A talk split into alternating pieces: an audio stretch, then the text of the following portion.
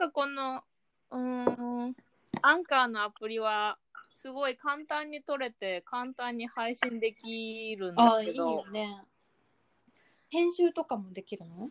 編集、あの、切ることはできる。ああき、ここからこことか。とか、切り、切り合ったものを前後ろにするとか、そういうのはできるんだけど。へえその、ノイズキャンセルとか、うん。は、なんかバックエンドに BGM 流すとか、そういうのはできないかあ、そうなんだ。うん。なんかね、音声ファイル自体はダウンロードできて、うん。それをあの勝手に編集してまたアップロードしてくださいみたいな。ああ、そういう感じなんだね。うんだからね、無理にこのアンカーで撮らなくても、あ、なんか別のでもいいんじゃいい。そうそう、この音声だけ取れればみたいな。電話 電話の音声だけね、録音してとか。そうか、なんかもういろいろありすぎてわかんないよね、どれがいいのか。そう。で、まあ、100回ぐらいコンテンツ、100回分ぐらいのコンテンツ作るのを目うん標にしてるかおら、すごいね。100回続けるためにはさ、うん1回撮って配信するまでにいろんな手間がかかるそうとだね。嫌になるじゃん。うんうん。だから、なるべく、えーすることが少ない方法でやろうと思って。それもう間違いないよ。私も面倒だとどんどんやらなくなる気がする。ねえ、うん。もう音楽を加工してなんとかかんとかみたいなのは。なんか YouTuber じゃないからそこまでできませんみたいな。そうそう、そんな手間なのずっとできないと思う。できないできない。わかる。でも今回ゆきちゃんのこのお話聞い,、うん。聞いてなんかめっちゃ面白そうと思って、最初本当？本当に私喋ることないわと思ってうん。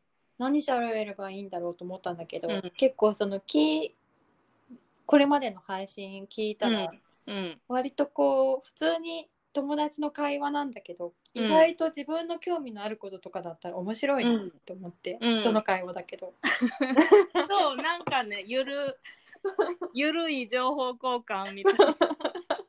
いやなんか今発言したいとかも思ったりとかして。そうそう、なんかうん。その感覚って他の人からもさ、うんうん。感想もらってて、うん。なんか、こう、そういう、私も喋りたいとか、そうそう意外と友達になりたいみたいな。うん今加わりたいみたいなふうに思っちゃったりとかして ツッコミどころ満載で正しい情報が曖昧だから。ちょっとここ補足したいとかね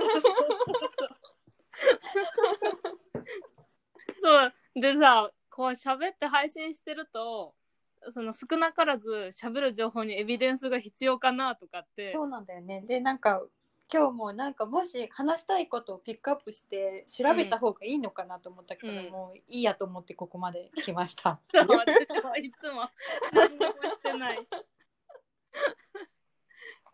でもね、あの、話してた、ネットフリックスの SF、うんうんうん。スノーピアサーってやつ、うん。どう？新しうん。新しく出たやつ。うん、見たけど、まださ、2話しか出てない。ああのそうそうつ立て続けに私ある程度進んだやつのがいいんだよね、一1日で10話とか見れるから、10話はないか。5話5話6話。時間が溶けてる、もそううそう。1日。止まらなくなるからさ。うん。私は今ねアップロードを見てます、それは何系の？これも SF のなんかコメディなんだけど、うん。なんかすごい近未来なのかも。う10年。すごい、すごい近いってすこと。ごい近いの。10年とか20年。ああ。2030年のアメリカなんだけど、うん。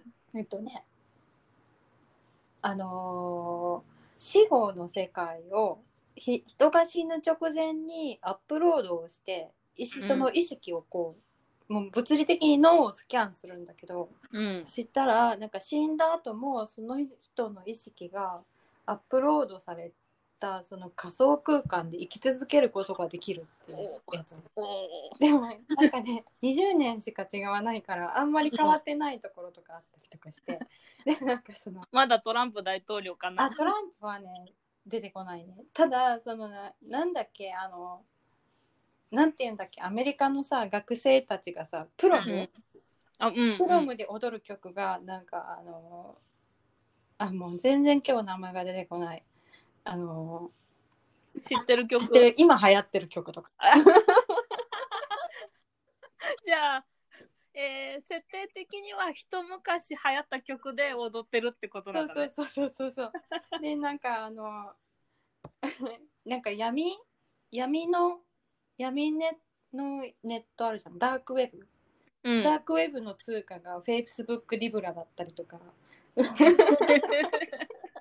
ちょっとねなんかブラックなんです。そのそう。うーん、そのさ、うん。え、その未来感はさ、どん、いい感じ？未来感としてはそんなにね変わらないのよ。で人の生活は変わらないんだけど自動運転とかはすごい進んでいあででその基本アバターの性能がすごい高くて普通の人と変わんないのね、ーだからなんか急に会話してて急になんか接続が不安定になって止まる人とかいて そこでアバターだってわかるみたいな。まだネットが不安定な世界があるなんて嫌なんだけど。現実で例えばこの飼い猫が悪さをしたらそっちを叱りに行ってなんかこう映像止まるみたいな。共存はできないんだ。共存できない。でそれと死後の世界が組み合わさってきて、死人ともこう死んだ人とも一緒に生活できる生活できるっていうか一緒に過ごせて私も死んだ後そっちに行くからねって会話があったりとかするんだけど結構貧富の差があってお金がある人はその死後の世界でも好きなことできるんだけど、うん。ない人はもうなんか洋服を着るお金さえないみたいな。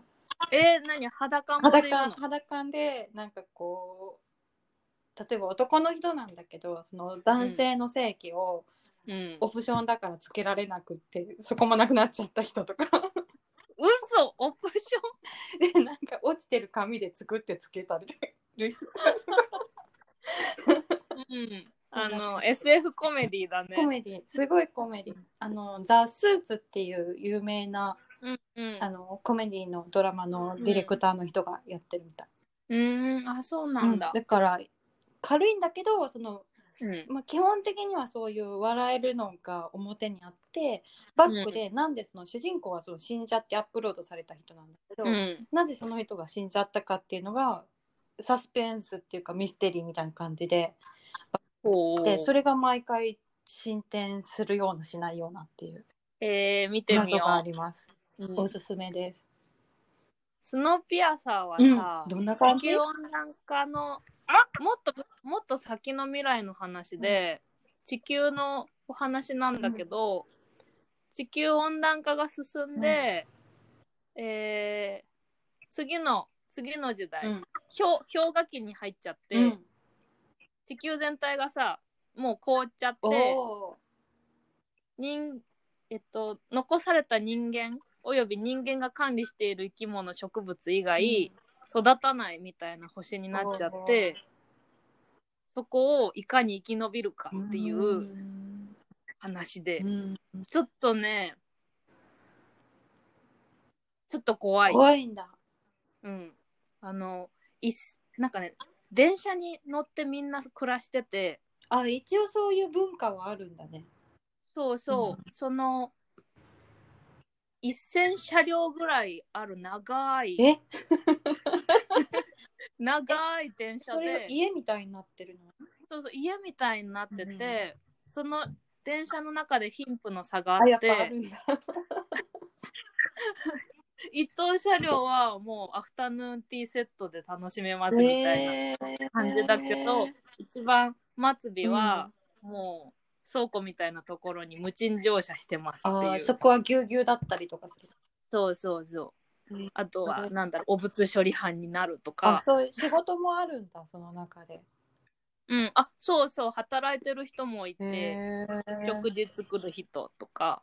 植物育てる人みあたいなーなんかコロニーになってんだ電車が。そうそうそう結末は分かんないまだけど2話だと分かんない。そうこの電車でどうなるんだろう。線路は宇宙に。動くの？あ線路ある。動いてる線路ある。その電車は動いてるの？動いてる。ずっと走ってる走り続けてる雪の？上を怖いね。ね、うん。どこに向かってんだろうって。なんかネットフリックス結構そういう重めの SF 多いよね。オルタードカーボンとかもさ。うん。それで、さらに昨日から、スペースフォースっていう、何それ？スペースフォース？これはね、コメディ。それこそ、すごい近い未来のうん。SF コメディで、へー。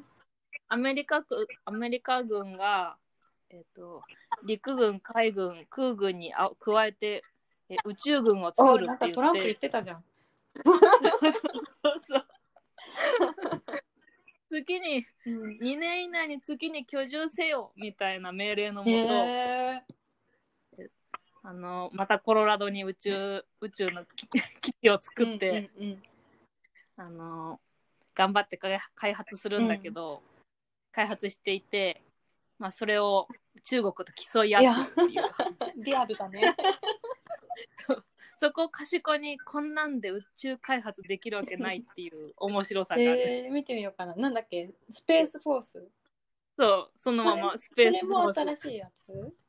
新しいやつ。あー。結構面そ白い。っかそっか。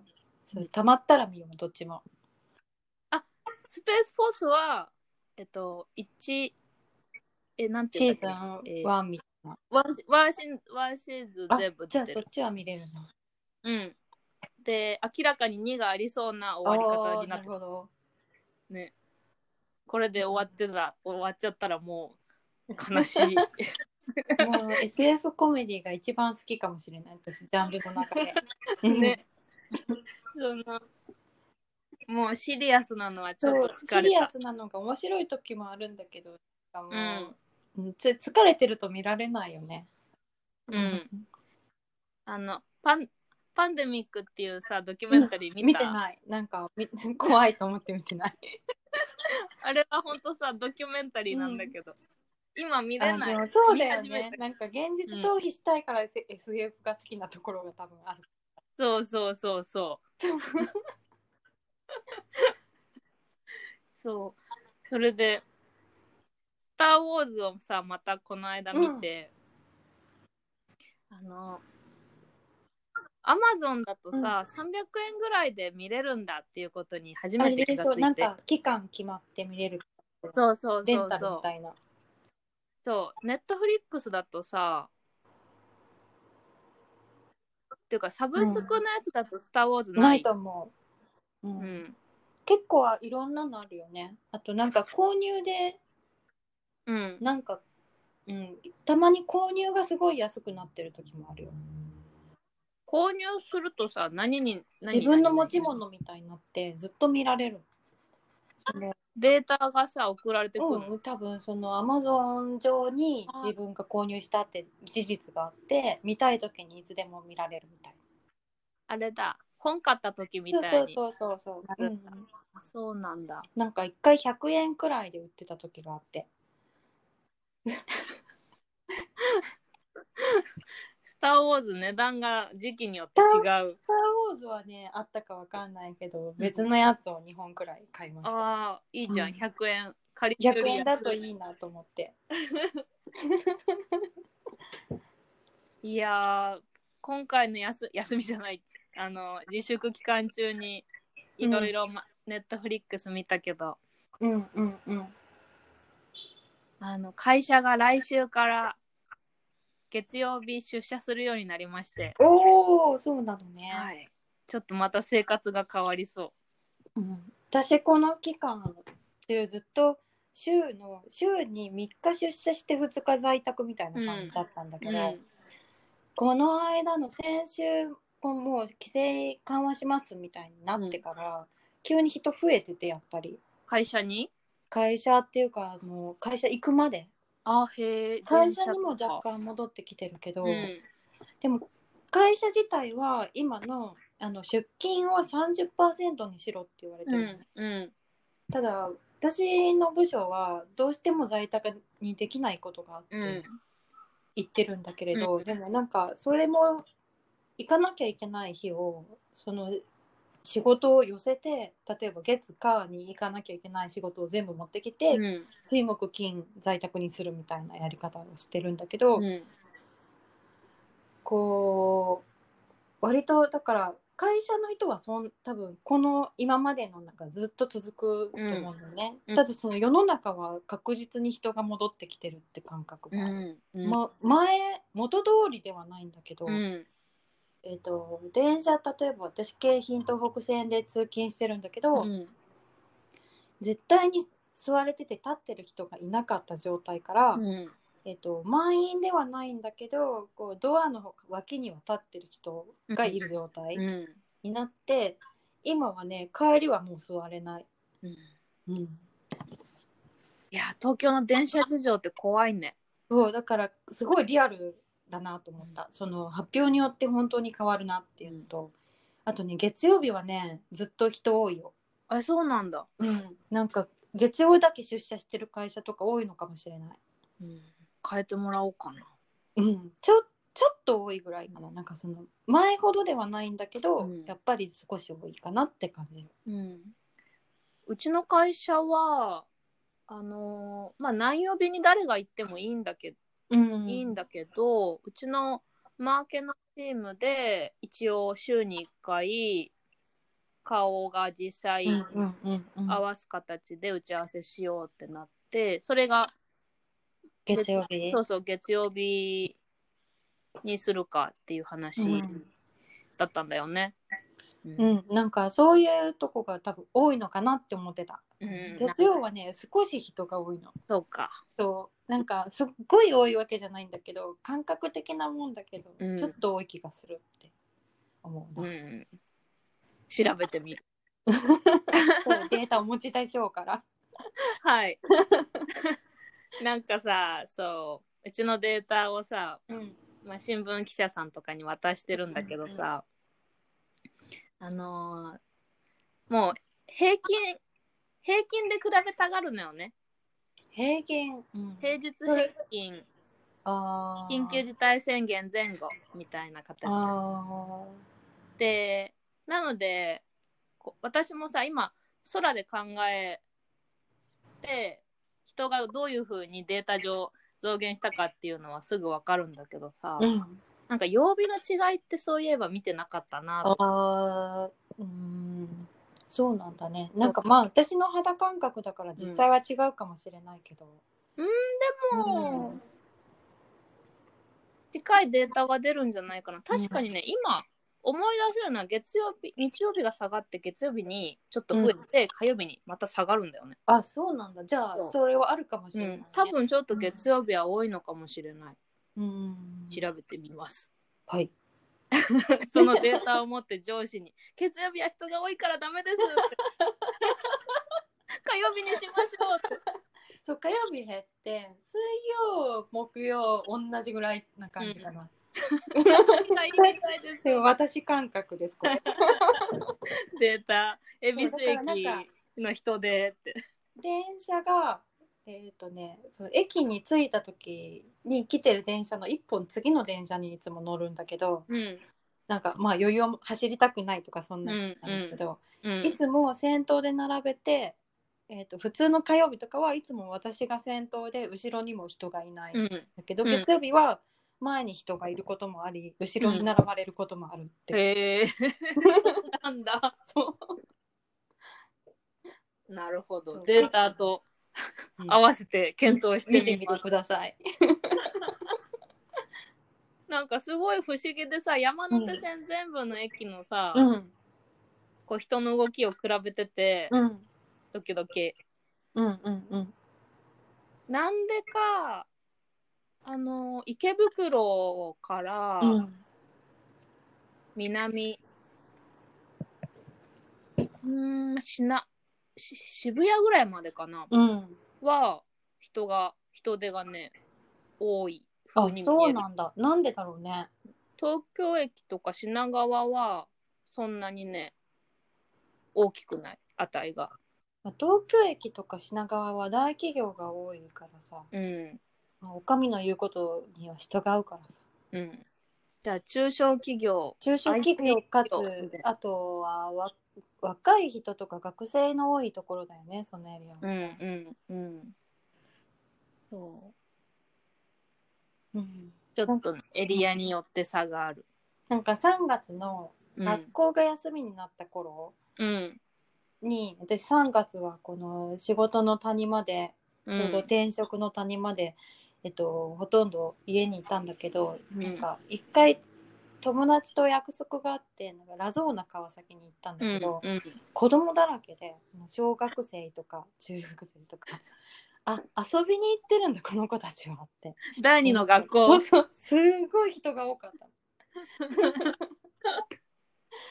だから、ね、なんかちょうどその頃3月にその私うん。原宿の美容室に行っててそこも行ったんだけど、なんかちょうどその日は3月の末か4月の切り替わるくらいだったから、みんな人がいなかったんだけど、うん先週まではすごかったよ人って言ってて そうな「えんだ。なんで?」って言ったらなんかその子供たちが休みだから毎日原宿に来てるとか言ってて遊びに来て遊びに来てる。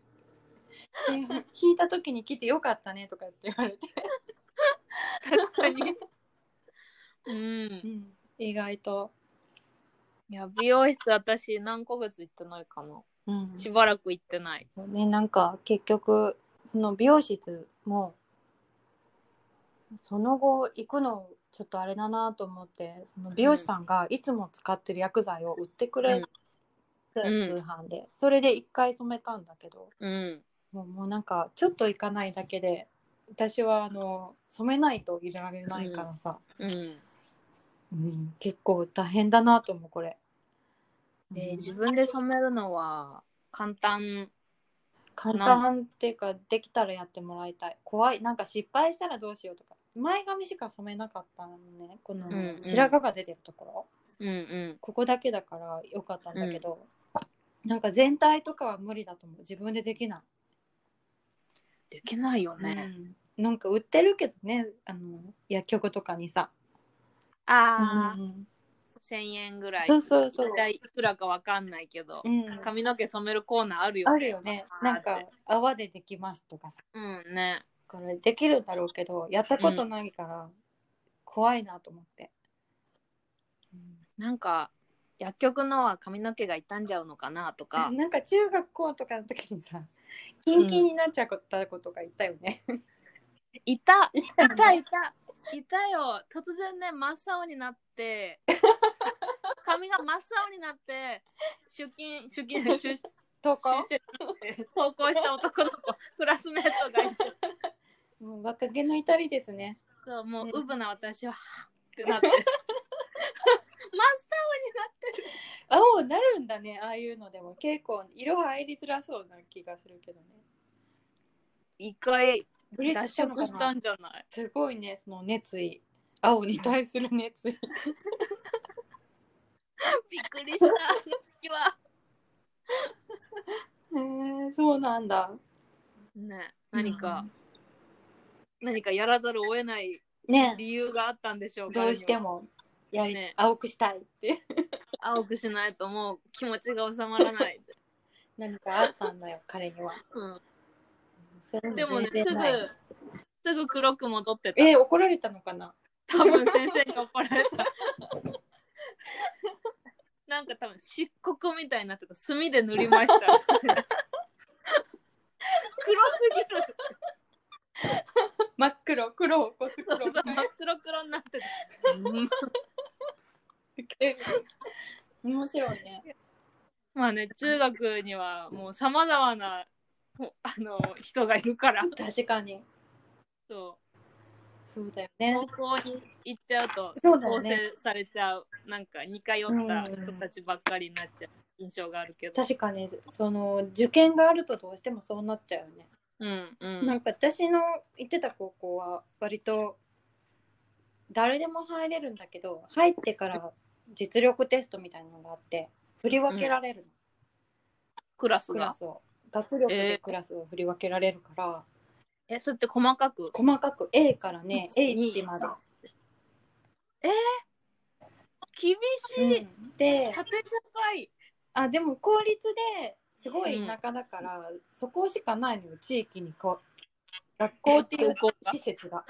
そ だからそんなところだったんですか美智子さんの地元は。結構ねその広くてうん。当時軍だったんだけど、うん。で 3, つしか高校あ他にも私の知らない高校がなんか農業高校とか工業高校、うん多分あると思うんだけど、うん。普通の人が行けるのは3つしかなくって。あいわゆる普通普通か。科はでそのうちの2つはすごい悪かったからうん。普通の人は行かないの。なんかそのヤンキーとかがい,、いるから、うん。そうすると、もうなんか絞り込みみたいにどうしても1校になって、全員がそこに行くのね、普通の人が、だからそういう差がついて。へえだから一番上のクラスはなんか外国の大学に行ったりとか、それこそ東大とかに行ったりもするし京大とかに行くし、一番下のクラスはなんか学年の3年間で半分くらいになっちゃうみたいどうした？な 何があったの？みたいな。何があった？それでもさ友達の幅が広がらない、うん広がる。面白い。広がる？うん。であでもねその自分のクラスにしかいな行かなかったらいなかったらうん。広がらないんだけど、積極的に交流していけば割と面白いかも。うん、そっか。私の高校はさ、うん全部でよ4種類あ違う5種類のクラスがうんあって、えっと、まずは理系と文系で成績優秀者、それ以う外、成績優秀者それ以外、うん。と音楽科だったのね。で、えっと、ほとんどの子たちが文系あ普通、うん。文系普通クラスに入っていて私は理系の,、うん。その成績優秀者の方のクラスだったから、もうほとんどクラスメートが変わらなくて。あでもそうだよね。うん。うちもでもそそんな感じ変わクラスが変わらないから。その私はね普通の文系普通のいい方みたいななんかそのうん。優秀クラスは別にあって、そうじゃなく、中の上みたいなとこにいて、そこだと2クラスぐらいあるから入れ替わるんだけど、うん。うん。すごいななんかまあ人数が限定されてるから。うん。でも確かに上の方は3年間同じクラスだった。その少ないクラス、うん。その半分やめちゃうクラスもいたし、上と下は あの少ないのよ。で中間がボリュームあって いわゆる平均的なそうそうこそう。そう平均的な。私はもう美大に行きたいっていうのがあった決まってたかう、うら、ん、3年間普通のクラスで内申点を稼ぐっていうことが目標だったから、それはさ美大用の特進クラスみたいなね、美大はなかっった。とあの国際科って言ってよくこううん。交換留学とかするクラスは別で1個あったんだけど、芸術系のクラスはなかった。けどその自分はこう行きたいからっていうのをうん。伝えて、そこにいた感じかうん。じゃあかなり珍しい方。な。珍しいのかな。でも学年で、ね、数人はいたと思うよ。10人弱ぐらいはそういう進路の人。うん。数人だよ。数確人かにね。数人だよね。数人、そう。私の同級生は音楽家の子は結構ね芸あ大そうだよね。って言ってうんやったけど、うん。それこそ絵を描くとかそういう分野の芸術を大学で学びたいという人はかなり少なかったかな。なんか私は田舎だからないけど多分そういうクラスがある高校はあるはずだから、うんうん。え来るああ観光にいるんだったらそっち行くよね。うん。うんでも中学の時にあのうちのうちの学科だと工芸大みたいなのが一つあって、うんその絵描いたり器作ったうんりうんうん。さまざまなものが学べる、うんこう表現活動について学べる高校あったけど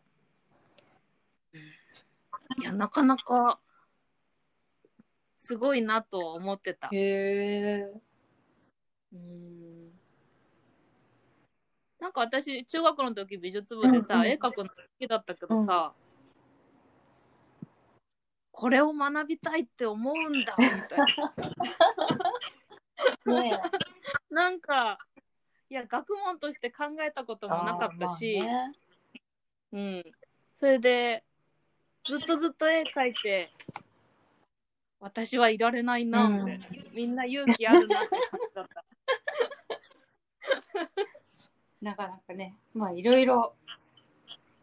うん。みちこさんはそうあそんな感じ？絵描いてる方が楽しいわみたいな。当時はね、だから10代の頃とかはそうだったんだけど一定のところから私はもともと子供の頃から絵がうまかったしうんそれでその何かを自分の中からそのクリエイトして表うん。現したいっていうよりはただ単にこの絵を描いて人よりうまいものができて褒められるってことが好きなんだってことに気づき始め。なるほど。すごいそこで成功体験があったんだ。そうだからもう何をやっても大体賞を取れてたから子供の頃すごい。ほんと子供の頃ねだから多分、そういそこが自分の強みだったから好きだったわけで、でも書くのは好きなんだけど、何か作ってこの世の中に表現したいとかそういうのがあんまりなくってさ、うん。今もそうなんだけどそれで今は全然違う仕事してるっていうのはそこなんだけど、うん。なんか自分でうん。作り出して世の中に出していく方がプレッシャーで苦痛だったのいざ大人になって仕事になると。うん。おーそっか。プレッシャーっていうそのプレッシャーは？なんかいいもの作らなきゃいけないっていうところとか。うん。なるほどね。無邪気そうそうそうそう。でいられないととか逆に私は別に表現したい。表現は好きなんだけどうん。あのクリエイティブかって言われるとその01ではないっていうか、うーなんかうん、作るのは好きなんだけどその何かメッセージを込めたいわけでもないみたいメッセージは後からつな、ければいうい、そなんだけどね。そういうもものもあるけどなんかそこまで熱意を持てなくなっちゃって、うん。うん、でもファンではあるね、やりきった。ファンではある。そういう芸術のファン、うん。うんうん。やりきったのかな？やりやってないけどね。そんなやってない、だから趣味で書くのは全然いいけど、うん、うん仕事にはなかなか難しいなと思ったかな。まあそうだよね。仕事にするっていうのはね、難か難しいでどういうビジネスがあるのかわかんないけど、うん、まあいろいろだよね。なんかデザインに行く人もいれば、本当にイラストレーターの人もいれば、うん。まあイラストレーターとか商業だけど、えっ、とあとはもう本当に画家作家としてやってる人もいるけど、なんかさすが今の時代で自分でこうなんかプロモーションしてるなんかうまくやってるから偉いなと思う。うん。うんビジネスマンだよね成功してる人は。うん。いやそうだよね。コミュニケーションそうそうもそうそう。堪能で、へえそっかうんでもそういう特技はアメリカ行ってからも、ね。活かせるといいけど、ね、なんか商売に。商売。そうだ、ね。なんかね、まあ、アメリカいつ行けるのかわかんないけどさ、うん。まあ、行ってなんかこう1年 ESL って言って語学の方の勉強をしようと思っててその後、うんうん。その地域のカレッジ私立のカレッジだったらさうん。授業料がすごい安いから何か勉強したいと思うんだけど、ビジネスに近いことを勉強するか、なんかその特技を生かした例えばウェブデザインとかを勉強するかそれかもう一回アートをやるかで迷ってるわ。いもなんかさ、何なの IT で何なのか分かんないことが出てくると年齢だ、年だなって思えー、嘘これ若い子わかるの？えなんか若い頃ってさ、まあ、これほどテクノロジー進んでなかったからあれだけど、うん。分かんないことってあんまりなかった気がするんだよね。嘘。なんか触りはできるみたいな。それはそれはおごってますよ。もう私は若い頃はあのし 世の中知らないことだらけでやばいって絶望しあてたもん。世の中はね、うん。でもこういう IT の IT デバイスはなんとなく触ればできるみたいな。いやそうか。まあそういうのね。諦めてた。旦那ともね話してたの。分かんないこと技術が出てくると年を感じるよねって。えー、じゃあ若い頃得意だったんだね若い頃はね得意だった割とこういうの。うん私は全然わかんなわからない本当？なんか、うんゆゆきちゃん得意そうだに思ってたけど。その会社では一番 IT がわからないやつだって思われてると思うえだってあ会社がさ IT の会社だからね。だから、まあ、ずっとそう多分ね前職もうん。そうなんだけど私が分かんないって瞬間的になって分かんない分かんないって騒いだら、うん、誰かがやってくれるから考えなくなっちゃった。あーそうなんだ。私ね分かんない分かんないどうしたらいいですかって聞かれる方で来たから、えー、すごい。なぜかなぜかそんな全然関係ない人生を歩んできてんのにっていうのがあったからなんかうん。なんとなく触触ればできうん。なんとなく分かってくるみたいうなん。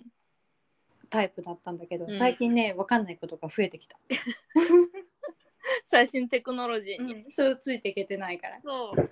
あだからやっぱり iPad iPad じゃない iPod Pro も買わなきゃ試さなきゃね。そうこれが最新テクノロジーだ。って、そうで新しいの試さなくなったのもあるかもね、あうん、もうなんか結構充実しちゃってあうん。身の回りが。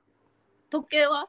あいそれはね Apple Watch Apple Watch は持ってなくて私は Xiaomi のミーバンドを持ってる。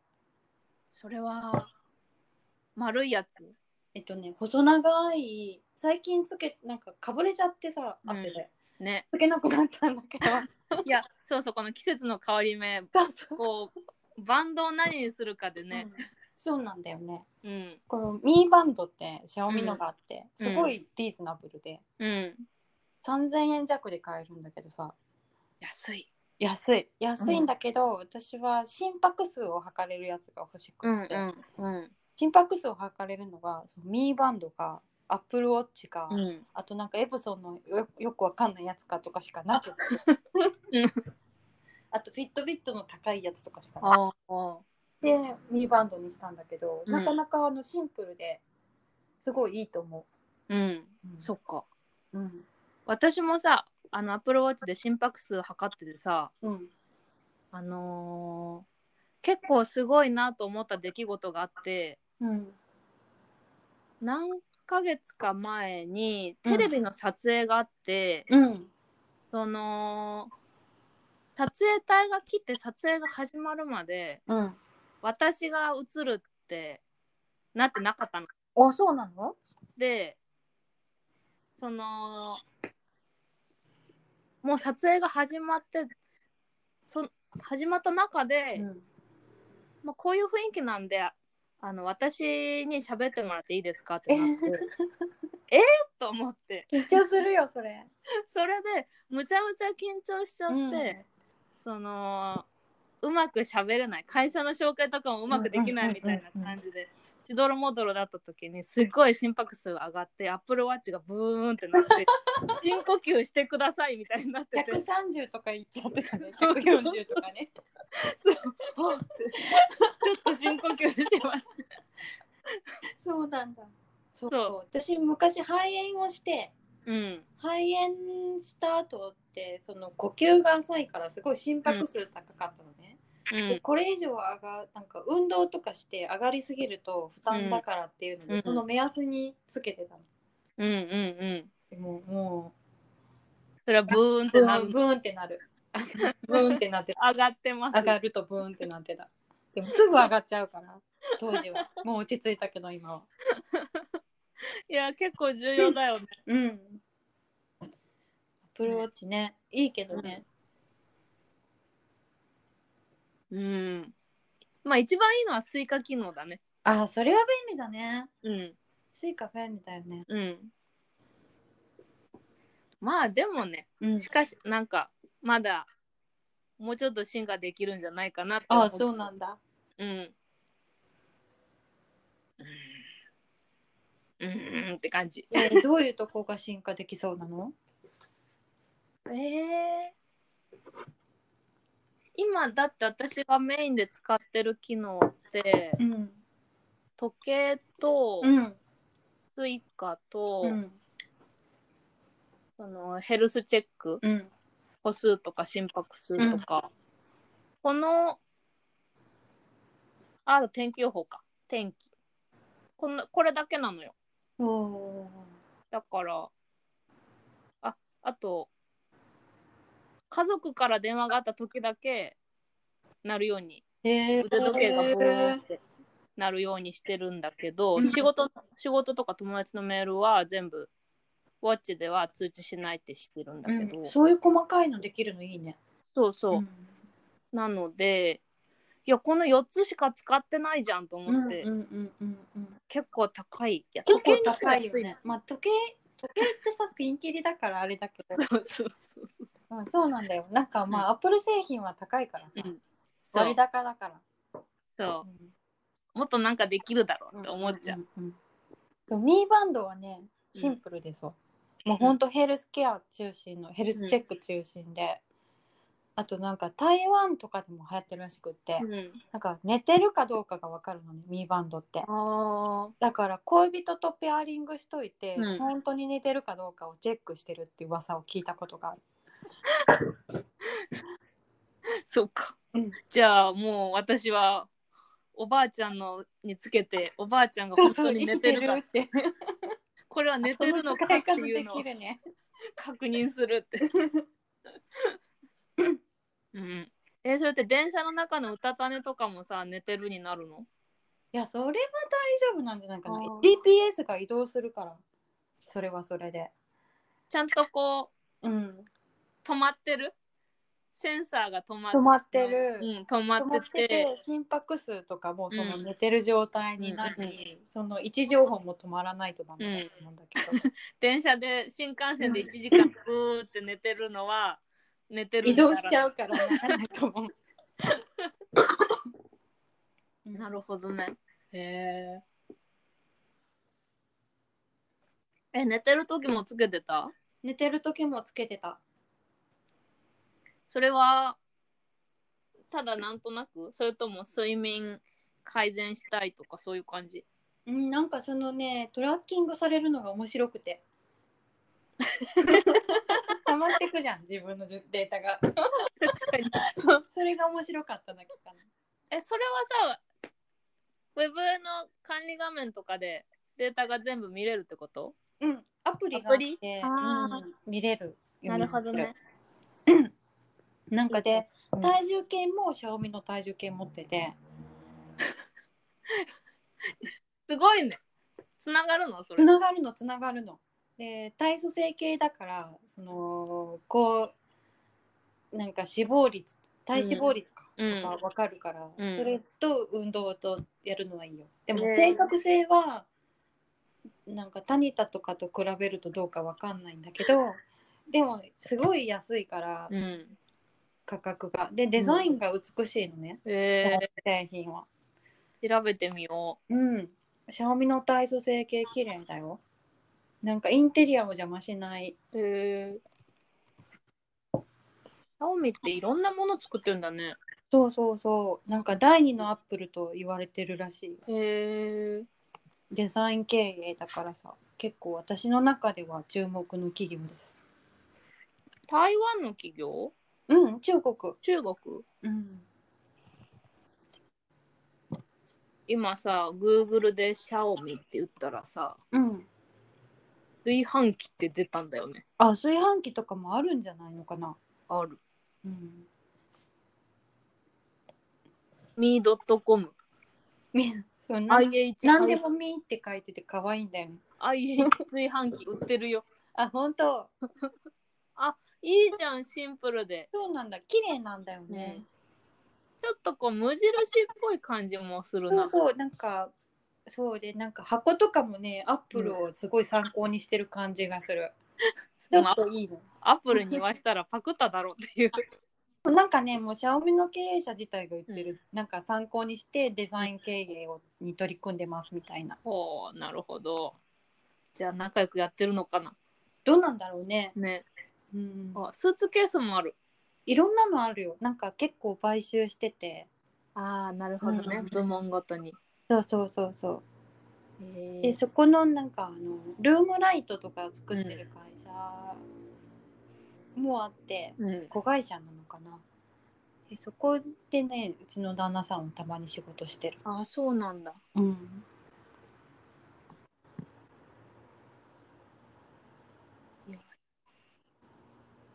旦那さんはさいつから起業してやってるの？起業はね会社を起こしてなくてまだフリーランスなんですけど、うん。あというかうんじゃあ独立したのはね4年くらい前のかな。34年前だね。それまでは雇われ人だったの？もちろん、うん、雇われ人雇われ人でサラリーマン？アメリカアの会社。うん。いやなんか日本で働く外国人のキャリアについてさうんちょっと考えてて、ああ会社の？うん、そのうちの会社はまだ外国人フレンドリーな会社だと思うけど、うんうんうん経営者が全員日本人だからその外国人の働きたい働き方、うんまあ、やりやすさとかあとはうーんもっと大きい会社だったらさうん。外国人を部長にしていいのかとかさ。ああなんか日本ならではだよねそういうの。そうそうそうそう その外国人上司に日本人スタッフをつけれるのかとかさ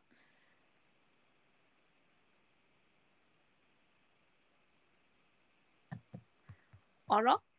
またなんか聞こえなくなっちゃった。ななんなんだろうなこれ。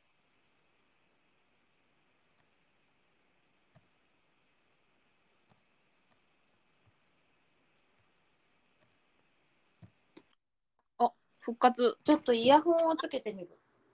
はい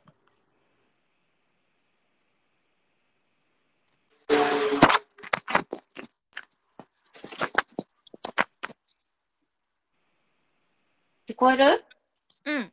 聞こえます。これでやってみます。はい。はい。えっとそう。なんかアメリカのうん。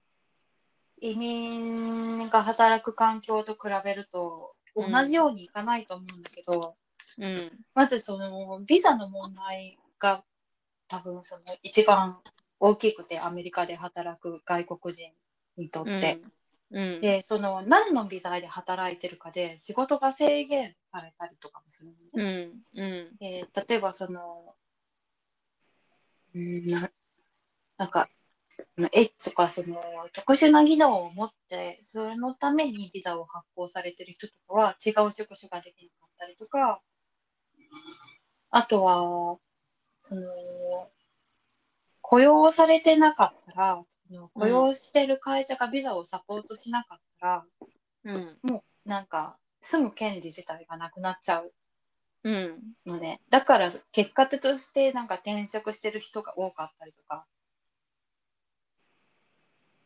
ああもうサポートしてくれないから転職するってこと？とか、うん、もう、まあ、サポートしてくれないからかどうかまではちょっとわかんないけど、そのもっといいサポートしてくれるとかもあるだろうし、でなんかグリーンカードを取りたい。この国に残るためにはグリーンカードを取りたいけど、うんうん。グリーンカード取るにはお金がかかるからそのサポートしてくれないとかで転職する人も多分いるし、ここはグリーンカード取れるけど、環境は良くないけど、グリーンカード取れるから頑張って取れるまではいるっていう人もいるし。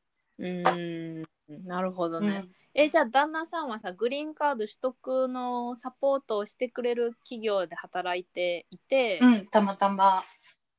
で無事取得できました、はい。なのでじゃあ独立して、えー働くこともできるようになった、うん、うん。そう。グリーンカードがないと、まずフリーランスとかできない。うーんなるほどね、まあ厳しいねそう。で結構ビザビザ厳しくってなんかよく駐在の奥さんで向こうに行ってて、うん。働いてますって人とかなんか稼いでますっていう人いるけど、結構私は怪しいと思っていて、うん。駐在の奥さんって働く権利がないの。うんうんで なんか何のことを言ってるんだろうっていうのと 本当に働いてるなら税金とかちゃんと納めてないんじゃないかっていうのとか。う ん 脱税。脱税だしなんかダメなことをしてるんじゃないのかって、なんか働くためのビザを取り直さなきゃいけないけど、その働くビザが今人気がありすぎてうんうん。抽選なのね、なんかそのうん。労働者の、なんていうのかなそのレベルに関わらず抽選で外れて国に帰らなきゃいけない人とかもいるし仕事があっても。うん。なかなか厳しい中で。で彼はたまたまいい会社に就職できたんだけどうん。なんかいいってその大企業でいいっていうよりか環境が良かったんだけど、うんうん社長がその看板のでとその人自身がスイス人な、スイスからの移民だったから、うん結構外国人が多い環境だったみたい、うんアメリカ人もいるけど、ヨーロッパ系とかアジア系とか多かったね。まあそうだよね。うんいや結構悩んでる外国人の知り合いが日本にもいてうん。日本で働くのやっぱり日本の召集感もあるし働日本人の働き方うん。とかうーんその日本人経営者だとやっぱり難しいみたいなあのでまあ新しい仕事を探すときにその 第一条件はって聞いたら、あ、うん、経営者が外国人であることとかって言っててそんなにああれなんだ。差があるんだね。日本人の経営者のどういうとこがダメ？うーんまあ彼らが言うにはやっぱり外国人だからうん。一番下に見られてるみたいな。ああうん。まあでもねでそれは日本人同士でもあるしね。女性でしかも私とかはその美術系の大学出てたりすると、うん。もう最初からできるって期待、できることを期待されてなかったりうんするから、なんか結構その、まあ、外国人もそうなんだろうなと思うけど、なんかそういうテータスっていうかその名札好きだなとは思うね。うん、日本人それはそうう。ん思う。うんどこの出身でどこのうん家柄が何でとか、うん。なんか全然仕事しないけどすごいいいお家のお家柄の出身で、うん。なんか弁護士の旦那さんがいる人はすごい高評価だったりする。前の職場で 別の理由がある。なんかだから実際の仕事内容よりもそういった生い立ちを見られて見てる会社だなって感じたことある。まあ重要視されちゃうよね。うん。ちょっとね。うんうん。うんうん。いやあなんだろうね。うん。アメリカの方がやりやすいのかな移民移民というか外国人として働くって考えたら。日本人あー外国人が？その外あ国日本日本人が外アメリカに行って働く。あーなんかね、うん。まあ、ストレスは少ないって言ってた。でも大変なのは大変だと思う。やっぱ言葉もあるし、うん。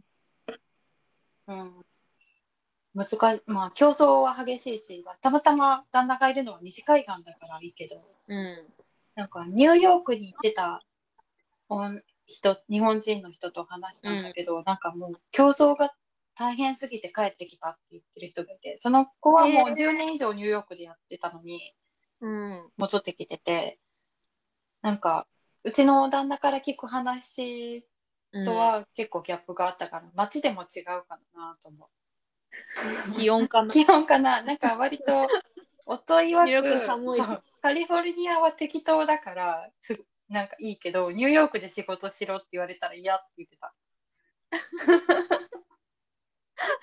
暖かいところで働こうって。とかなんかまあ人が割とこうや受け、うん。サンフランシスコがそもそもこう多様性を受け入れようみたいなところの中心地でもあるから、外国人は暮らしやすいと思うん。ね、いい仕事が見つかるといいよね、みちこさんも。う。ねえどうなるんだろうねうん。見つかるといいけどねあできる仕事あるのかなと思うけ何でもできるどよ。何でもできるか何でもできる。やればできるってやればできる。そうねなんだろう、占いとか始めたら。占い？なんで？日本で伝統の占い方式であなたの人生を占ってあそういう感じ？スピリチュアルに行くのね。そういうの受け入れられそうじゃん。あ日本のね。でもアジア人多いからね。バレる。バレる。嘘がバレる。じゃあなんだろなんかね。う。日本、日本茶を教えます。あ日本茶ね、うん。まあ、そういうなんかね日本のカルチャーに関わるのはいいかもしれないね、ね、日本茶好きそうじゃん。私？あ向こうの人？あの、アメリカ好。きだよね。私以上に好きだよ。抹茶味好きそう。好きだよね。ね。そうね。なんか今なかなかアメリカが大変そうな感じになってて。うんうジョージ・フロイドの事件とか見た？ん。え、見てない。えっと全然見てないミネアポリスでえっとあ、ミネアポリス昨日なんか、暴動になったんだったんだけど、えっうと、ん、黒人の男の人が、まあ、何の容疑で捕らえられたのかわかんないんだけど、うん。なんか、うん発表では偽造、偽造をしていた疑いらしいんだけど、偽造？何の偽造かは紙わかんない。まあ、それで、まあ、捕まえられて、その応援が来るまでの間に、こう、首を膝で押し押し付けられて、警官に。うん、で、それで地面に。で、なんか亡くなっちゃったのね、その後。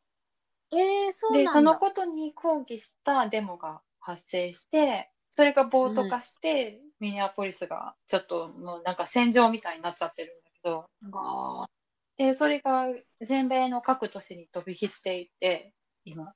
で、今日、ちょうどさっきぐらい、さっき数時間前に、うんもうロサンゼルスでデモがあったりしたんだけど、結構暴徒になっちゃっていて、みんな。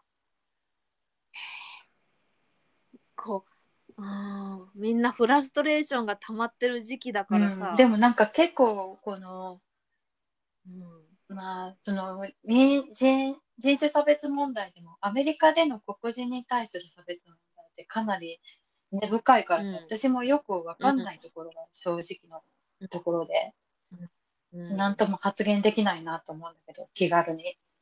なんかすごいすごいなっていうのと結構その割とその一方でそのボートになってるのは実は黒人じゃなくってその、白人が多いっていう噂があったりとかだからその理由は何でもよくって暴れたい人がやってる。いるよ、うん。もうコロナウイルスで 家の外に出れなかったからさ、出る理由があったら叫ぶ理由があったら何でもいい そんな理由なのかな？なんかわかんないけどだったりとか。結構そのえっと情報収集してるとなんか根深難しい問題だなと思って、こう知識がある人ほどひ発言を控えてる日本人とかの。へえ、でなんかトランプがそのことについて発言したツイートがツイッターになんかこれは真実なんか暴力性のある見ったていう見た。あれはそのことを話してるのね。またトランプトラがンプが。なんかしでかしたそうそれミニアポリスになんかその、軍を派遣するみたいなこと、ね、で力で征服してやるみたいなことを言ってそれが良くないって言ってあの何？見れないフィルターつけられちゃったらしいんだけど。バンされちゃった。もう。まあクリックしたら見れるらしいんだけどなんかそういう内容を言っててまあそれってなんか今まで一般人が言ったらそうされてたのを大統領にも適用したっていうことらしいんだけど、あ。の特別視せず人は人 ま あ、いやあの人もねっていう感じだけど、なかなかえねー、。そっか、うん。確かにね黒人問題は私もそう、なんか根深すぎてわか。からない。なんかアメリカ建国とかまで戻っちゃうからさ、うん。奴隷ね問題とかさ、なんならわ難しすぎてわかんない。もっと前。そう。なんだ、ね。なんかでも、なんかいろんな画像とか映像も出てきて、うんなんか、黒人の子供の男の子が、こう、うん。プラカードみたいなので、次は僕っていうことを書いて、立ってるのとか見たらもう涙出てくるなと思って。確かに。うん。根深根い、ね、深いなと思って。まあ、アジア人とかも差別されてるけど、そんなことより全然根深いから、うん多分うん、分かってる人ほど、ねうん、生還してるなって思う。うんうん。そっか、いや世界世界中の人がもう精神不安定なんじゃないかなって私うん。思っていうんて、うんうんもううちの会社の人金曜日に久しぶりに出社したけどみんなちょっとやっぱり疲れてるあそうなんだ。うん。あとは、まあ、不安定、うんうん、私の会社は出社してるからか全然そんな風になってない。うん、あ本当？なんかまあ、そうだ ヨーロッパヨーロッパからの積み荷は届きそうなんですか、まあ、そう多分、でもこれはね、あんまり言っちゃいけないかもしれない。積み荷を下ろせって。なんか、あのーそうそう、多分その週に数日出社するっていうのがいいんだろうね。あうん、うんそうかもしれない、完全な自粛じゃなくて。うん、そう。まあ回復するといいいいよねって。いいなと思う、うん。やっぱちょっとき日本に来たばっかりの外国人もいるから。ああ、それは不安だろうね。うん、会社。だからそでもなんかに、ううちのさ、あの HR にさ、まあ HR にその給付金は何だとか、その行政手続きはどうしたらいいんだうん。みたいな質問をしてるみたいで、でもそうだよね。でそう。でも HR の担当はそんなさあのそういうのに長けてる人じゃないから。外国人外国人雇用が過去の会社であるわけでもないからさ。ああ、そうなんだ。そう外外国人は外国人で大変なんだけど、そのうちの人事も、うん、これは細かいことを教えるのめんどくさいみたいな感じで。移民局に行ってくださいみたいな感じで、まあ、どう？言ってあげなきゃ、ね、会社がケアしてあげないってわかんないしね、その人もね。そうそうそう。そうまあねそのうちの HR もそういう関連はほとんど一人でやってるから。それは大変だね。そう。もう一人スタッフがいるんだけど、うん。もう一人の方は多分うーん月末生産とか。そういうロームみたいなとかの企業計算とか。ね。そうん。だから、うん、あんまり彼女にはこういう仕事頼めないんだとかって言ってて。か。なんか、みんな頑張ってるねーって、ね本当だ。結構でもそう、そうだよね。今いるところが私は大企業だから、なんか、うん。大企業でしかも経営企画部にいるから、なんか、うん。特に見えないかも。その現場が、ああ。うん、あれは、あのー派遣スタッフ問題とか起こってないんですか、いや結構ね解雇っていうか解雇っていうよりも終了した契約ここは更新しないみたいな動きはあるみたい、うん。うん。うん。だよね。うん。すごい数の非正規雇用者が失職うん、する、したデータが出てて。出てたよね。あれなんかこんなに出るんだって思った、うんううん、でも私はつなんかこうちょっとね仕事を探しをしてみて、ん。うん意、外とでもあるんだよね。あ、今、うんちょうどそれ6月、今も今私はいはい3ヶ月の契約うんなのね。もともと6月末終了でうん。予定だったんだけど、うん。まあ、もしかしたら延長するかもしれないとは言ってるけど多分うん。なんか、うん。多分会社の方針的に他の部は切るのうん。にここだけ残すっていうのはできないと思うんで、うん。それはね、上司のね、あの、交渉力ですよ。あのねなかなかね、あの半官半民な精神が残っておりまして。その一言やめちゃうかもしれない。だからねそれはね多分ないと思うのね。なかなかそう、うんうんうん。変わりたいと言いつつもなんか横並びな、まあ、日本の代表する会社ではあるから、うん。もともとこうなんていうの光栄だったし。だかうん。ら多分ないと思うね、だからやるとなったら横一列でみんな切られちゃうと思う、その役員好きの秘書とかを置いて。恐ろしい。ってなるともうねもう変な平等があるから、でも、うんうん。結構ねだからちょっと見てみたんだけど意外とそんな仕事ない,、ないわけじゃないのかなって思ったけど。でもそれ以上に探してる人が多いのかもしれないね。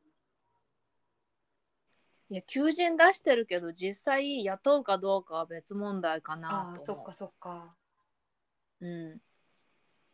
その、3月ぐらいに、ほとんど内定、その役員面接みたいなものを知って、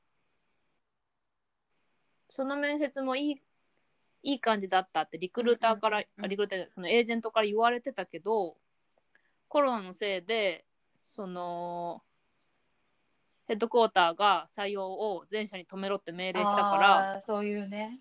採用することができないっていうケースがありましたよ。うわーかわいそう。うん。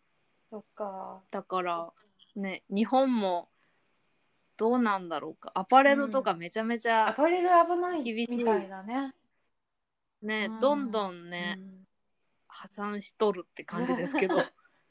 もうね、なんか、なかなかね、厳しそうな会社多いよね、アパレルは。もともと良くなかったところにこれだからさ、うん。大変そね。う。なんか、そうだね。私はそれで、なんか、あんまり今までフリーランスっていうと、こう、技術職のイメージだったんだけど、うん。技術職じゃないけど、フリーランスってできないのかなと思って、うん。なんか今うん。一社、一社と交渉しています。何系で？まあ、なんかそのスタート IT のスタートアップなんだけど教育商材を、えもう一回もう一回言ってー聞こえなかった。教育商材をその必要な人に無料で提供する代わりに子どもとか学びたい人に、うん。それに広告をつけて、うん。そっちで稼ごうみたいな会社で。であそこでなんかフルリモートでやってるところからちょっと今ね話してるところです。それでバックオフィスのフォローをしていくって感じ、なんか生活あでもそういうのあり制作物も多分多いからそういうところだから。コンテンツ作んなきゃいけないから、うん。マジか。コンテンツ作り抱えてるんですか？その会社は、うん。ある程度のねそのコンテンツを出したいところと仲介みたいな感じ。うんうん。と、ある程度その、うんプロセスとかのうん計画はしてるみたいでね、うん。そしたらなんかそう話しか働き方だったらアメリカ行ってもできるかなと思って。うんうんうん。うん確かに。なんか私もさ、技術職じゃないけど、フリーで働うんくにはどういう形があるかなとかって思った、考えた時あって、うん。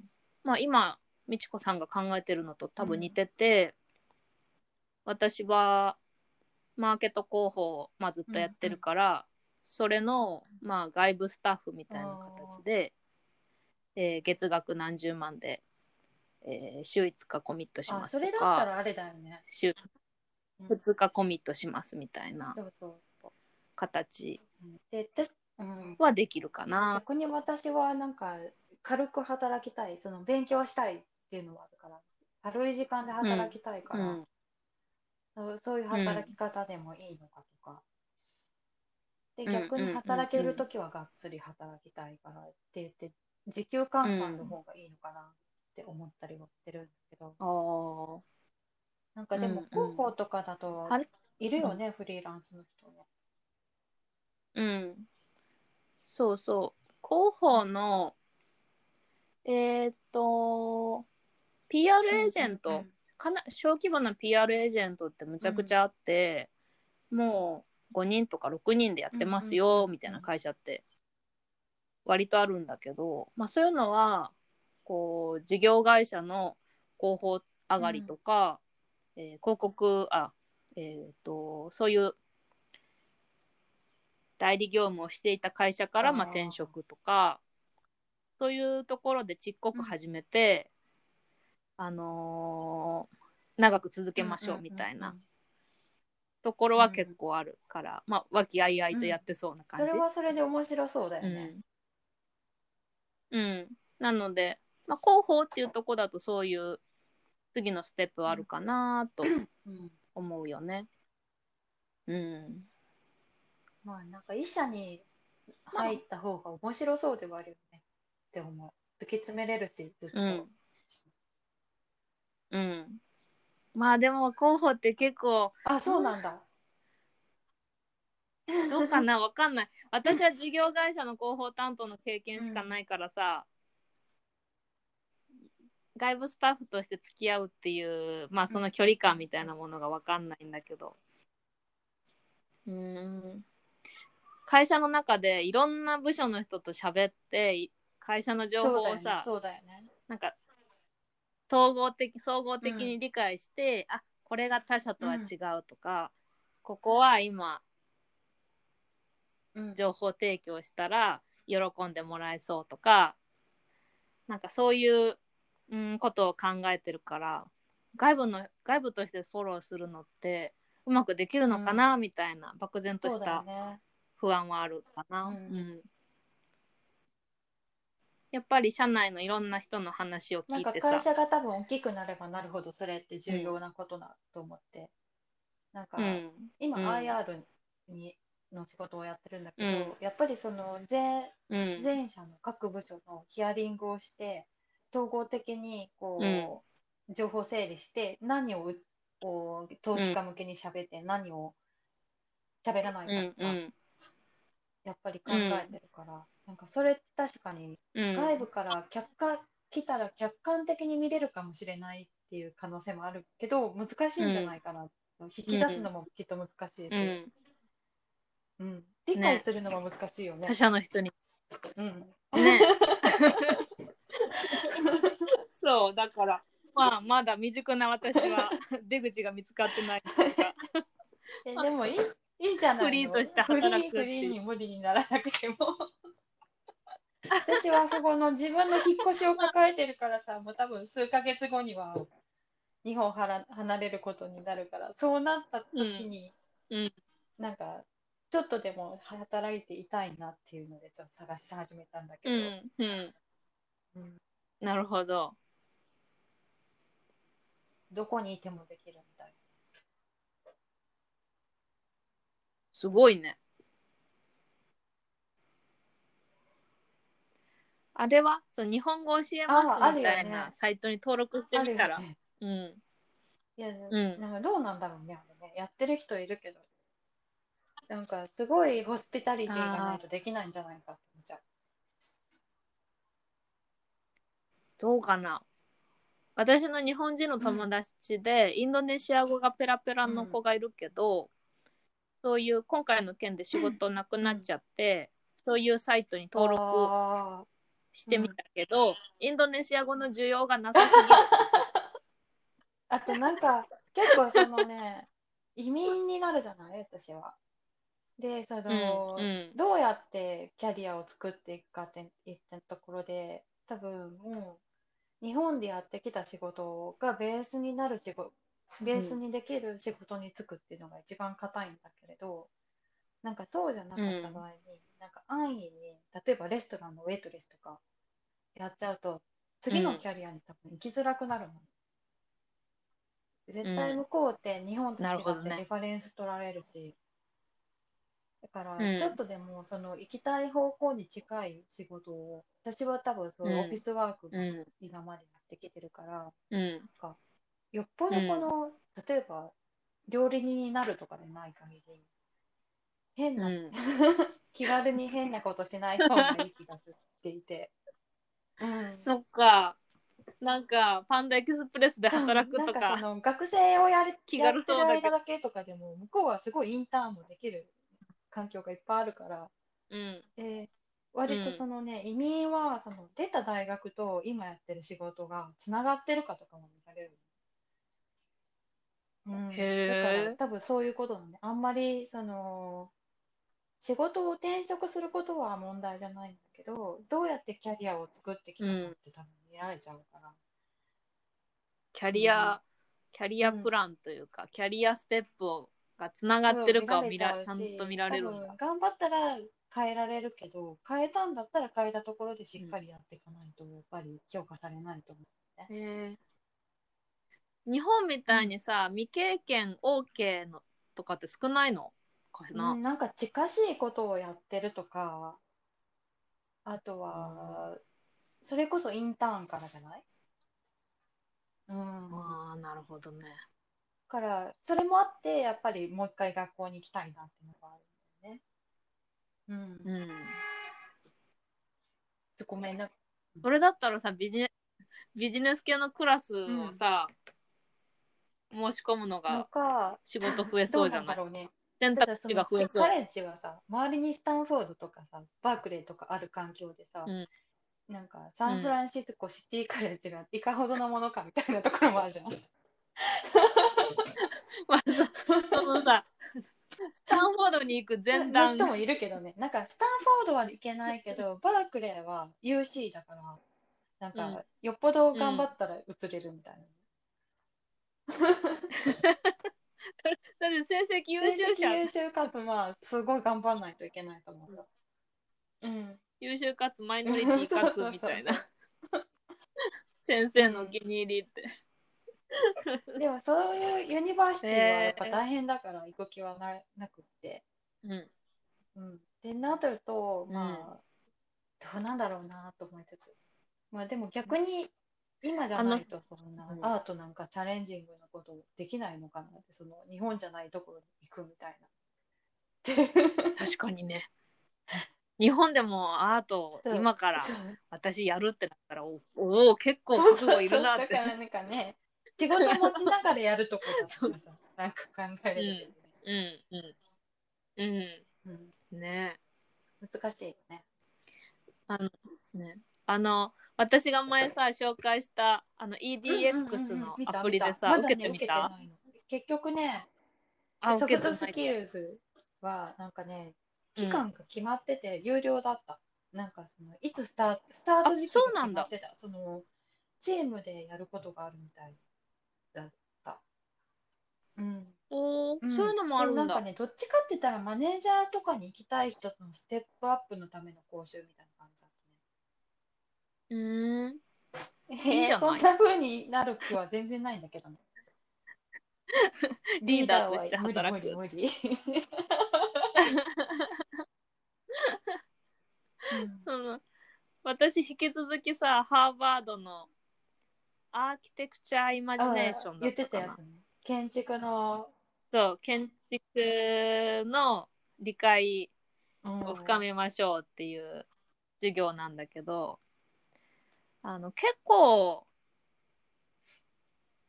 結構なんだろうリベラルアーツが求められるというか、あの多分ライブでライブの授業では、こうセッションごとに発言が求められるんだろうなっていう感じでうん。うん。なんかね古い本を古い本を読んでそれはまあさらに古い建築の、えー理解の仕方っていうのが書かれてる本なんだけど、へその本の解説をしながら建物の理解をしましょう、建築学のこう歴史の理解をしましょうっていう話で。じゃあこの著者はこれに対してどういうことを言ってるんーでしょうか？みたいな。結構難しいね。こうディスカッションに。そうそうななってるんだろうなっていう流れで、いやこうやって優秀な人って育てられるんだなって。ね。なんか私の行ってた大学とか全然そんななんか高度なことなかった。そうなの。なんかディスカッションとかがあんまなかったから、うん。プレゼンは多かったけど、あーディスカッション私ももちろんなかなんか先生がなんか批評して終わりみたいな、生徒がなんか言うことがあん。まなかった。うんうんうんうん。いやーそのアメリカの大学って難しそうだなって。なんかその単純なさ、テスト問題じゃないところの能力が求められる。うんうんうん。そうでそのハーバードの私が受けてるのは課金すればさサティフィケイトが取れるから、あのおそらくうんなんだけどそのフェーズごとにレポートみたいなのが書けるああ、そうなんだ。うん。問題があって、えっ、と、あなたの考えを書きなさいとか、この図面を書きましょうとか、おそういうのがあって、多分それを課金してるユーザーはそれをきっちりやって出したら、採点してもらえーえーるのかなそれ面白いね。で、なんかまた LinkedIn のとこに書けるんでしょ、プロフィ。なんか、学歴のとこにプログラム終了多分ねそうそうそうそう。そう。で、そういうのをさ、まあ、うん調べながら、なんか、あ、こんな、え趣味みたいな建築学の考え方みたいな授業受けてないで、それこそビジネス、ビジネススキルズをやったマ方がいいんじゃないかグとかりそうだね。そうそうそうそう。ありそう。ありそう。ありそうなんうんいいじゃんだけど、始めた時はさ、あの、もう建築学と、えうんー地理学、この、あとはまああ都市計画ことか、私が学んできたもの、学んできたものを英語で学ぶっていうふうにしようと思って、それしか調べてないんだけど、もしかしたらもっとビジネス寄りのものがたくさんあるかもしれない。んか結構ね、多すぎて、なんかこう、目的を検索せずに見てると、もう何がいいのか分かんなくなってくる。うん。なんか、あのね、香港映画、香港映画の解説みたいなのもあったよ、ジャッキー・チェーン。私ね、あとね、思いつけたのがね、スター・トレックのね、うんスター・トレックがいかに現在のテクノロジーや IT に影響を与えたかみたいなのがあったよ。inspiring なんちゃらかんちゃらみたいな。まあ、お面白いかもしれない。スター・トレック、ちょっと、みみんな欲して見てたけどね、テレビでやってた頃めちゃくちゃ。うん。スター・トレックうんもう忘れちゃった。うんスター・トレック、 Netflix あった気あ。ったよね。なんか新しいやつだよね、あれね。新しいやつかな、うん古い？古いのもあった？あった気がするあ本。うん。なんか途中まで見たんだうよね。でも映像が古いっていうかさ、あ昔のそうだよねやつだから、端っこ切れちゃうやつそう見て、見てらんないと思って。昔の SF はね、かぶり物だからね。そうそうそうそう。もうさ、美しいものに慣れちゃって。そうだよね。でもね、当時はすごい面白く見てたんだよ、私。うん。うん。いや、わかるよ。新しいテクノロジーに慣れてしまった自分。ダメだね。甘やかされてんな。そうそう、甘やかされてる。映像が乱れると見たくない。わかるでもそれわかるあと横切れてるのも辛いもんもうなんか短いやつ辛い。うん。あの、広角機動隊のさ、新しいやつも、うん見た？見てないネットフリックスの。あれも、まあ、結局全部見ちゃったんだけど、最初、あのアニメーションというか、まあ、CG アニメーションが、その物足りなくて、もっと滑らかに人間らしく動ける CG アニメーションって世の中にいっぱいああるからさ。あなんかいやこのこのギミックじゃ私耐えられないかもしれあない。あそんな感じなの？1話を見てたけど。うん、なんか多分ね見たら物足りないっていう感じが伝わると思うんだけど、うえー。見ん。てみようかな。美しいものをさ、うん見すぎうんうん。てそうだよね。耐えられない自分がいる。そう。なの。だから私日本のドラマつらいの、日本の映画とか日本のドラマ。なんかさストーリーはいいものが多いのに、映像がうん。なんか近いんだよね。なんていうの？どんだけカットが変わってもみんなアップみたいなさ。日本映画。アメリカみたいに広くないから広くないのもあるしなんかお金ないなっていうのがすごい分かっちゃう。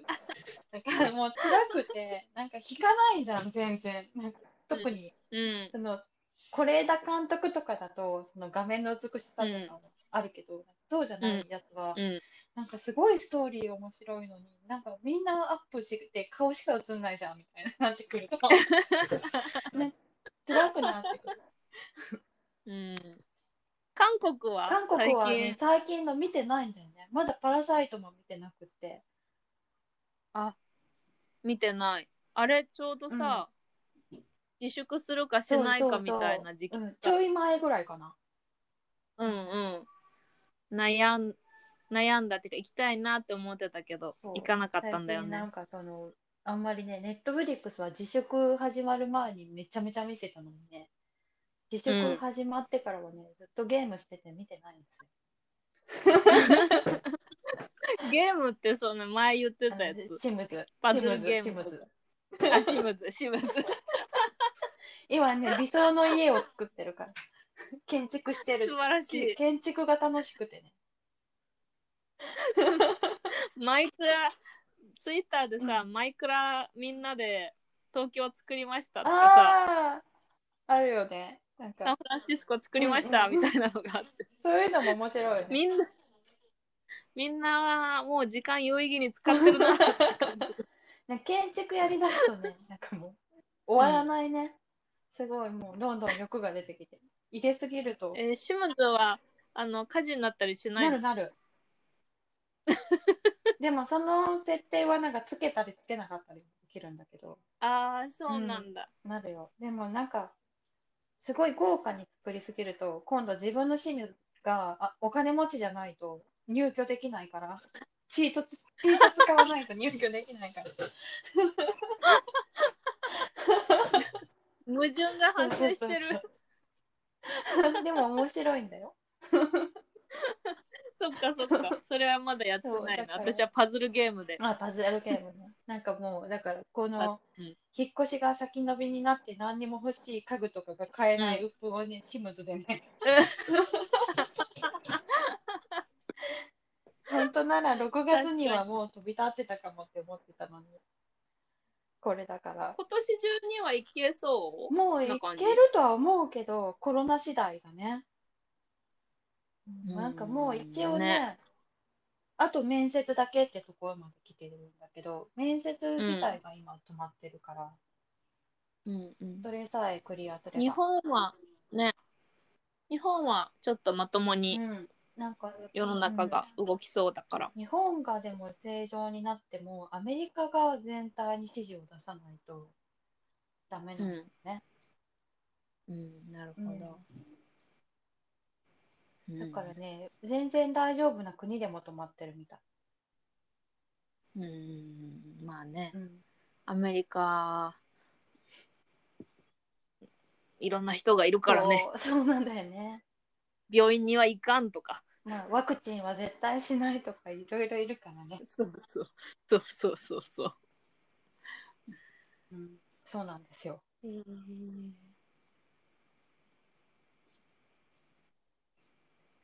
なんかあとあのさ、韓国映画で思い出したけど、愛の不時着見ようよ、ネットフリックスパーティーで。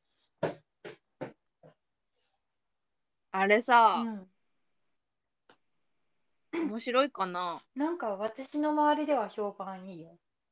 うんとう、ん。もう私、見出しの案内文見て、うえー、どんな設定やねんって。私もなんかあんまりああいうの見たことなくってさ、うん。なんかまあ、まあじゃあ好きな見てみるか好きな内容ではないんだけどね。あの、うん恋愛ものは。恋愛もの恋愛ものはいいけどその設定がさ、あちょっと少女漫画チックなやつ？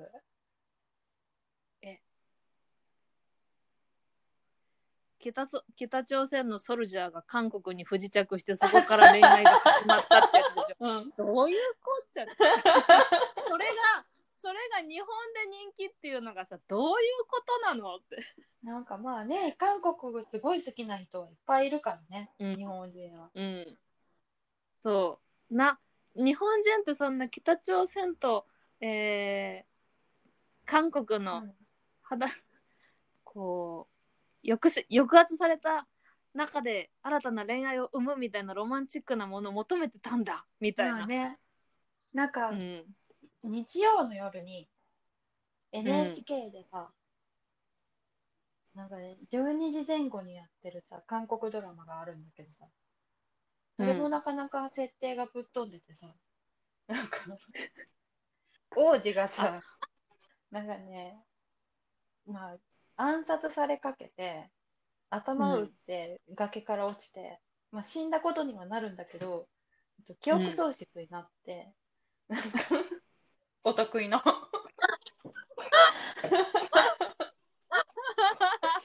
で、なんかその貧しい村の、なんかうん結婚しないと、その好きでもない金持ちと結婚させられそうな女の子と、なんか結婚するみたいな。うん そんなうん設定ありえないだろう、ありえないよ。ありえないんだけど、なんか乱すと止まんない。気になっちゃありえないからう。うん。陶酔できるのかな、あ、それはあるかもね。うん、でもなんか自ね分、う、うまいんだと思う。その絵も綺麗だし、韓国のドラマって。うん。じゃあ愛の不時着見る。まあ見てみよう別のでもいいよ。 sci-fi でもいいよ。いや愛の不時着 みんなのトレンドについていくために努力したいと思いますうん。個人的には sci-fi の方がいいよ。うん、サイファイはね見続けると結構人が死ぬからああ、激しいやつならね。人が死ぬやつあるじゃん、うんうん、そのそれに耐えられない時があるんだよね、うん私はこんな辛いシーンばっかり見てられないって、そうだよね。わかる。あとは、なんか、日本のアニメのさ、なんか、すごい若い男女がさ、世界を背負うようなやつがさ、耐え難い。それなんか、それなんだっけ？君の名は？みたいな、なんか、そのさ、なんか、なんでそんな若い人に託すみたいな。エヴァンゲリオンとかもうそう、なんか辛い見てて。中学生が苦しんでる子供じゃんみたいな。うん確かに重重いでしょ、まあそんなの背負ってみたいにねなっちゃうんだよセーね。ラームーンもそうだよそう、セーラームーンよも絶対重いよ。ね世界救うとか重いっしょみたいな。重すぎる あんな妖怪と戦ってそうそう、怪人いっぱい出てくるよね。そうそうそうそうじゃあはい今のうん。1位は最近の日本の1位は何なんだろうネットフリッああ、クスなんか先週くらいはあれだったね。愛の不時着だったよね。まだまだ愛の不時着だった？うん。私これネットフリックスいないんだけどさ、みんなでさ、うんあの浜崎あゆみのドラマ見たら面白いんじゃないかと思う。何それ？知らない？あ M ってやつ。まだまだ、あまだまだあの不時着なことだけお伝えします。うん。あ、やっぱり。うん。愛の不時着なんだ。M、M。知らない。最近出た？今、今やってる。テレビでやってるやつ。え、どういうこと？ドラマ？ドラマ、ドラマ。なんか M 愛すべき人がいて、あの浜崎あゆみの小説のさ、小説っていうか自伝？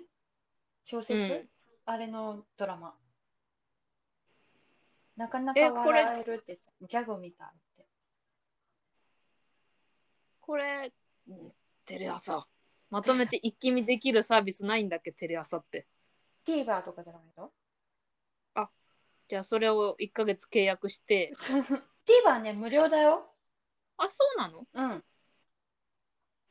見る番組課金ってこと？いや、全部今まで。ね、お金払ったことない。あ、本当？うん。じゃあこれをみんなで、みんなで見ると言ってもどうやって見るんだ？誰かそうなんだが。よね。だから画面ネットフリックスじゃないとさ、これなかなか見づらいんだよ。このさ、ハンガウトでさ、ああ、画面共有して。とあ、か。そういう風にも見れるんだ。なんかさ、田中みな実がさ、眼帯つけたりとかしてる。そんな浜崎あゆみのシーン。知らないんだけどさ。笑える目がかなと悪く。うん。なんか何がいやいいんじゃない？ううん。せ世代だから世代だからね、みんなね。ね